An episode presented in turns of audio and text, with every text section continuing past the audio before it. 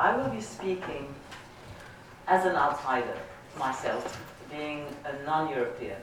I'm actually a native outsider because I'm at home nowhere and maybe everywhere. And also I'm trained as an outsider since I was trained in philosophy. So I'm saying that because there were many issues about the use of the word we.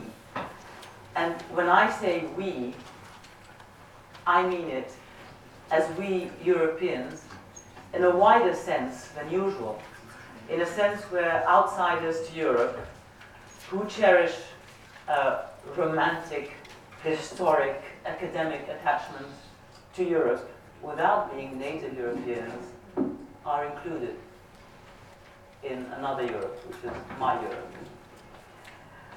So outsiders, insiders, the word that is not pronounced is the one in the middle, the border between both. And so this is what I would like to engage in.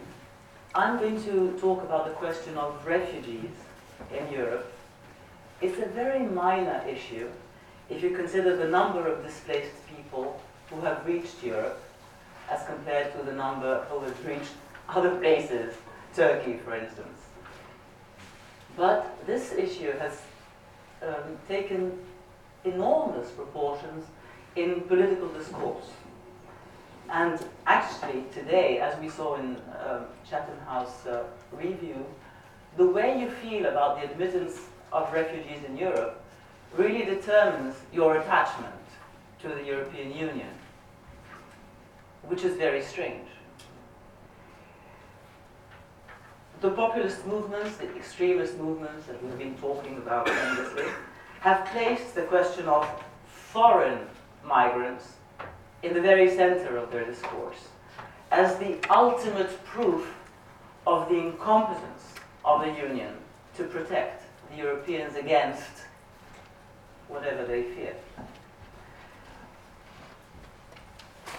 So what really happened in the 10 years that I've been working with refugees is that it seems that the refugee crisis has revealed inner borders that we did not suspect in Europe.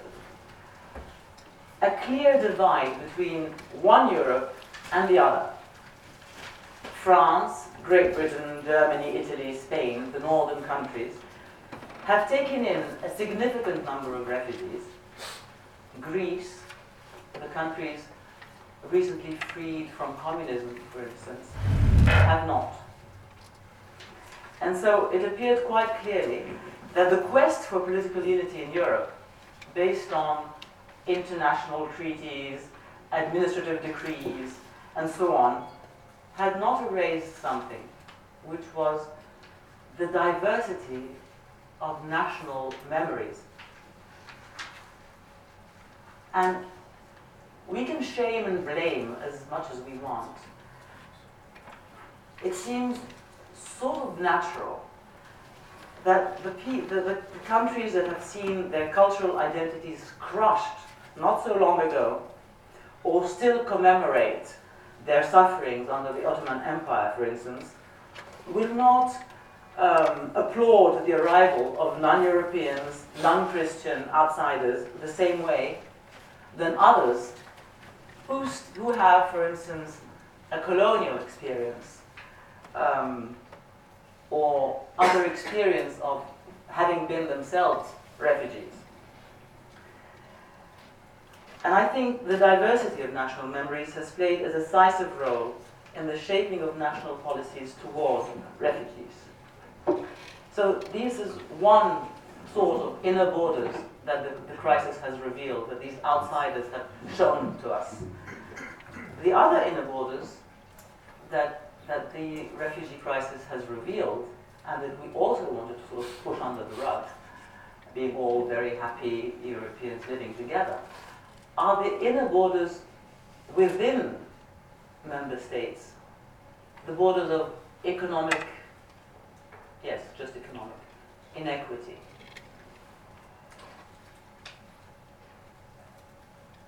also revealed that the outer borders of Europe are very difficult to define.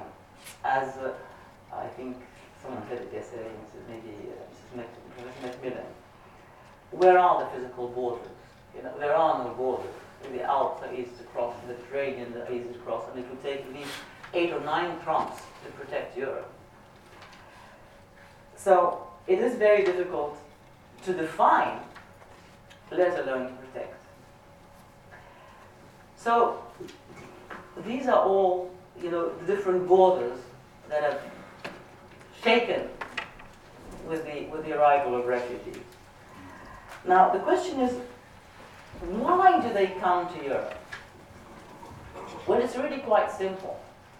I read in a paper by Professor Dutton Ash, the 6 strands, you know, freedom, justice, prosperity, solidarity, diversity. I'm missing one. Well, that's why they come. Europe is very attractive. And they believe that. In a way, they're working very hard on making a narrative, but these people have got it right. And this is probably not the way they would say it, that why are you coming to Europe? Because of oppression, inequity, poverty, discrimination. I mean, it's the shadow image of Professor Dutton Ash's description. So this brings us to the paradox. Europe is a success. Look at all these people coming because of all we have. And this success makes Europeans feel extremely vulnerable. So now I need to say a few words on my own experience. I founded an association 10 years ago called Association Pierre Claver. It's a tiny little thing, but it was created in 2008. And it's still going on. And we didn't think so when we started, but it has become a very original thing in France. It was very original because the public in France, the French, have had shifts of attitude towards the refugees. It started with, in 2008, with the Afghans coming from the Afghan war. Astonishment. You know, Europe and France was not prepared for this number and this type of refugees. It was a very new thing. France and many European countries had kept an idea of refugees the way the Geneva Convention describes them. And this description does not fit. But nothing has been done about that, actually. It would have been quite easy to, you know, think when this happened, let's read the Geneva Convention and just not apply it mechanically to a different sort of refugees. And we didn't do that. And then, for a few years, governments and associations and everyone just, you know, panicked around trying to house those people, to feed those people, and so on. And it was a horrendous time because being unprepared, there was no lodging and no housing and no care, and the process was very long. It was really terrible. And so grew a feeling, we've spoken of emotions a lot, after astonishment, I would say pity, shame, anger on both sides, anger of the well-thinking people against the governments who are not doing enough, and anger against those people coming and sort of shaming us, living on the streets and so on. Very, very ambivalent and mixed feelings toward the refugees. I think of one year, which is for me the iconic year of mixed feelings. It is the year 2015. In January, on 7th of January, we have the killings of Charlie Hebdo.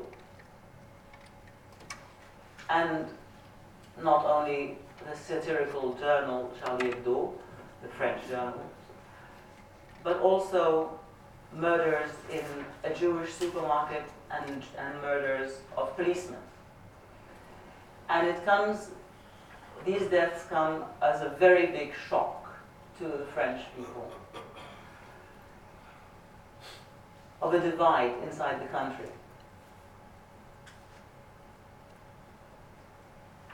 Later the same year, in September, we have the death of one child, Alan Kurdi, and the image of this child dead on the beach like some sort of fallen angel is the sort of counterpart of the shock of Charlie Hebdo.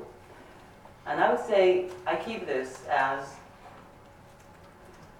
the icon of mixed feelings and also confused feelings, because refugees had nothing to do with the killings of Charlie Hebdo. But Islamic terror did. And so the unspeakable, politically incorrect mix-up between refugees and Muslim terrorists, because it's unspoken, has created very confused feelings. In Association Pierre Claver, what we decided to do was to take the question very seriously. Meaning, oh, sorry. I think we better do Abi very, very fast. Yeah. All right. So, I was really very long. First of all, to consider that these outsiders coming to Europe were extremely European.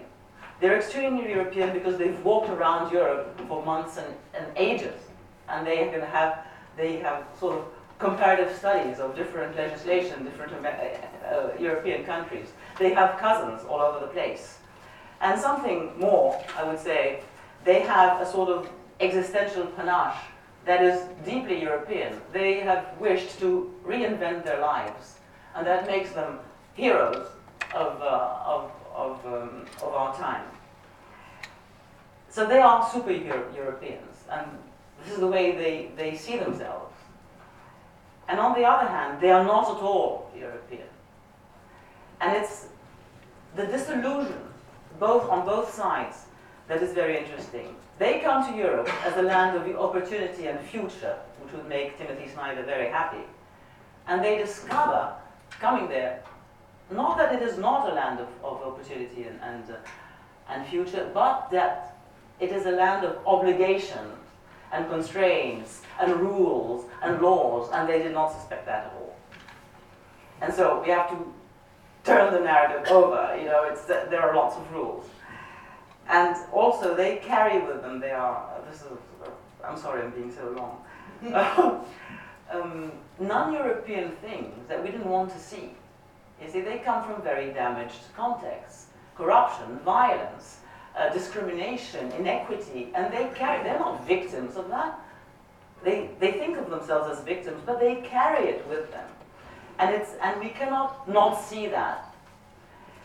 And so what happens in Pierre Claver, and which is very interesting, is that the interaction between French society and, I'm going to have a red card here, and the refugees, is that both sides come to understand how the integration of outsiders is a transformative experience on both sides.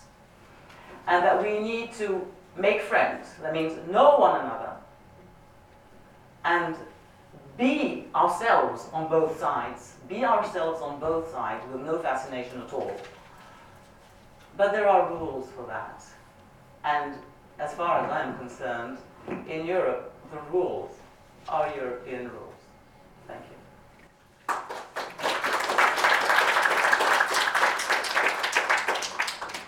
I'm feeling really privileged to be here with you in Oxford today. Not just because there is one chance for a Romani individual to get to university and be in a position to speak in front of a distinguished audience like you, but also because our minorities today, I think, are facing great exclusion, discrimination, and stereotyping wide around in Europe. Roman people, Roman travelers in the UK, face huge discrimination. But we live here in Europe for around 800 years. We are living in almost all European member states, speaking one language that differs in each European member state. So how much do European history, the various national narratives, talk about the history of Rome? How much it is part of the overall narrative? I got this question yesterday listening to a colleague's presentation, and I asked myself, the house of the European history, do we have a Romani narrative now? So the Romani groups, as they are discriminated against so much on a national level, they very much share a European identity. If I can say so, we are glued together as European countries through our minorities, through Roma as well, through the culture of music, through the culture of traditions, and those minorities who kept those traditions alive, especially in Eastern Europe.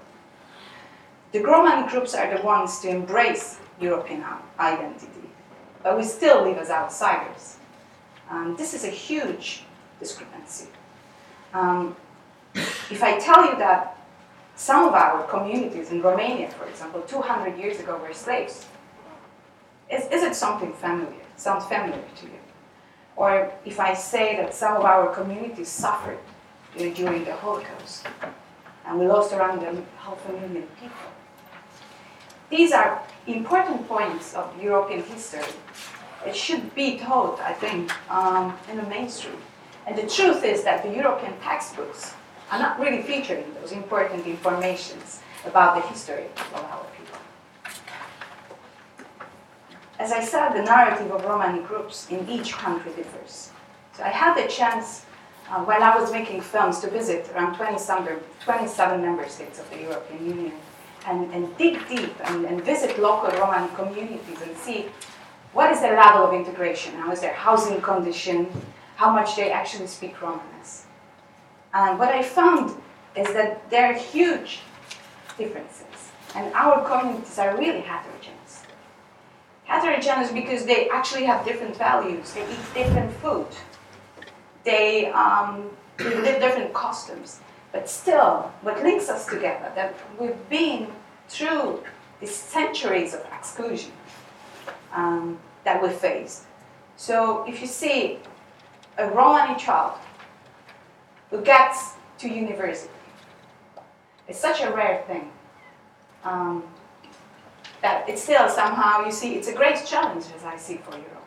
It's one of the greatest challenges to integrate those communities who are really on the periphery of the society. I was thinking about Europe that could potentially embrace all the various cultures in their heterogeneity. And I hope that the new construct of Europe, if we may say, if we're constructing Europe, so to say, will include those residual and peripheral voices, and we will be able to embrace the narrative as well. So I'm speaking about narratives. And also I'm telling to you that the globalization, the freedom of movement and information technology allowed a certain closeness between these isolated Romani communities, and also brought somehow the problems of the East to the West. So it's more visible to you. You can see it on the streets. And it's hard to imagine that there are some member states in the East where the living conditions are so bad for our communities that even living on the streets of Paris or London is a good alternative. So there are great social discrepancies. We have this division between the East and West still. I'm someone who is coming from the East, and I did experience the pull effect of the accession policies, where Western countries would give straightforward reports and feedback to member states in relation how they should improve the condition of the minorities. Now, once accession happened, those issues were left a second. And it's obvious that now, today, when around 10-15 years pass, these xenophobe and racist policies strengthened, we are in a worse position to start to think about the problem than how it was people in the accession years. I wanted to show you a short film, which is 3 minutes, not just to wake you up as part of the morning, but to try to explain to you what this European minority identity complex means for us, for Roma. That you see that there is actually more that links us together, no matter in national borders, than what divides us. Reflecting on Timothy Garton Ash's story, he wrote, "We need a new story, a new that representing the unique goals that we have for Europe: freedom, peace, love, prosperity, diversity, and solidarity." I would change the order, actually. I think we need diversity, solidarity, and prosperity. As well as we need law, peace, and freedom. But this European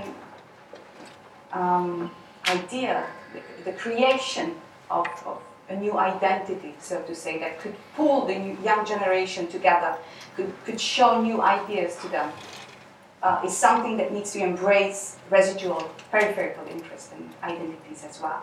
It needs to be heterogeneous. And I think that the emancipatory practices, what happened with the role of women in the past 100 years, needs to be showcasing for us that it's possible. And with right policies, checks and balances, and monitoring, the situation of Roma might be improving in this right role. Thank you very much for that.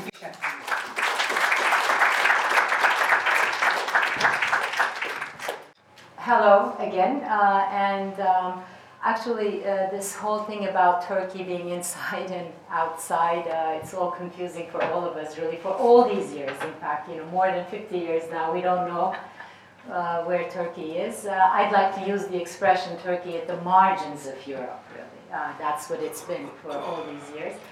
And of course, if you are from Istanbul, you know, I, for instance, work on the European side of the Bosphorus Bridge, and I live on the European side of the Bosphorus Bridge, but work, my campus is on the Asian side, so I commute between Asia and Europe, you know, back and forth every day, so the confusion is, you know, it's there as an everyday thing.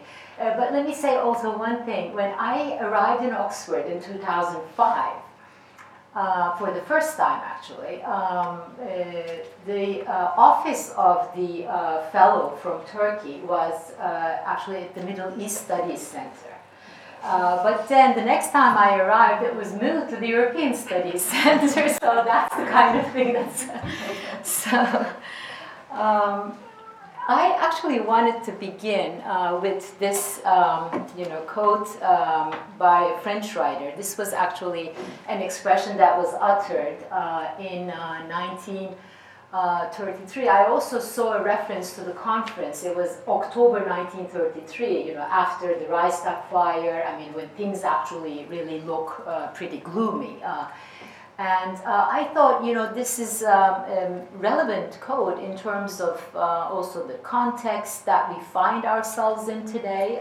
So we see a similar kind of discouragement that, you know, was expressed in 1933.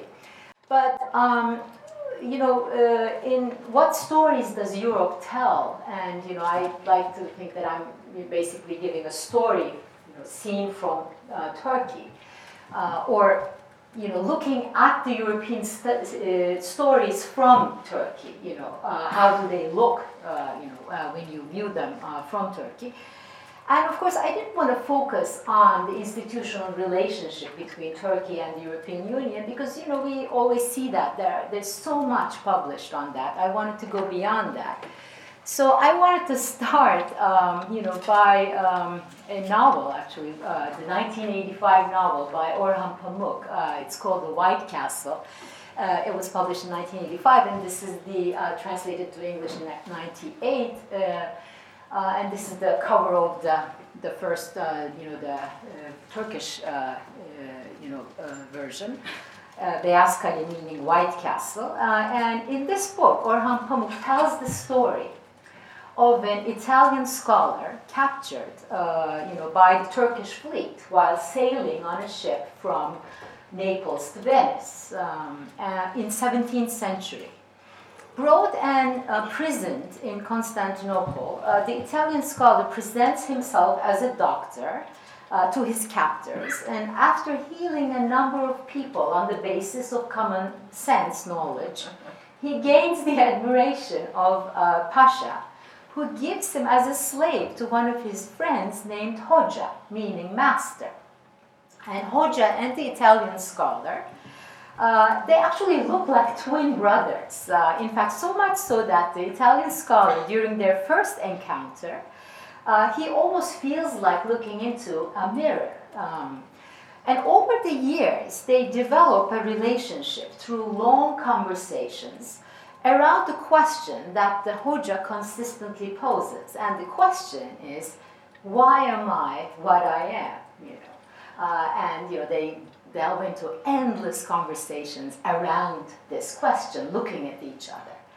By the end of their more than a decade-long mutual gazes, coupled with sharing stories, their identities are displaced, and who is who becomes blurred.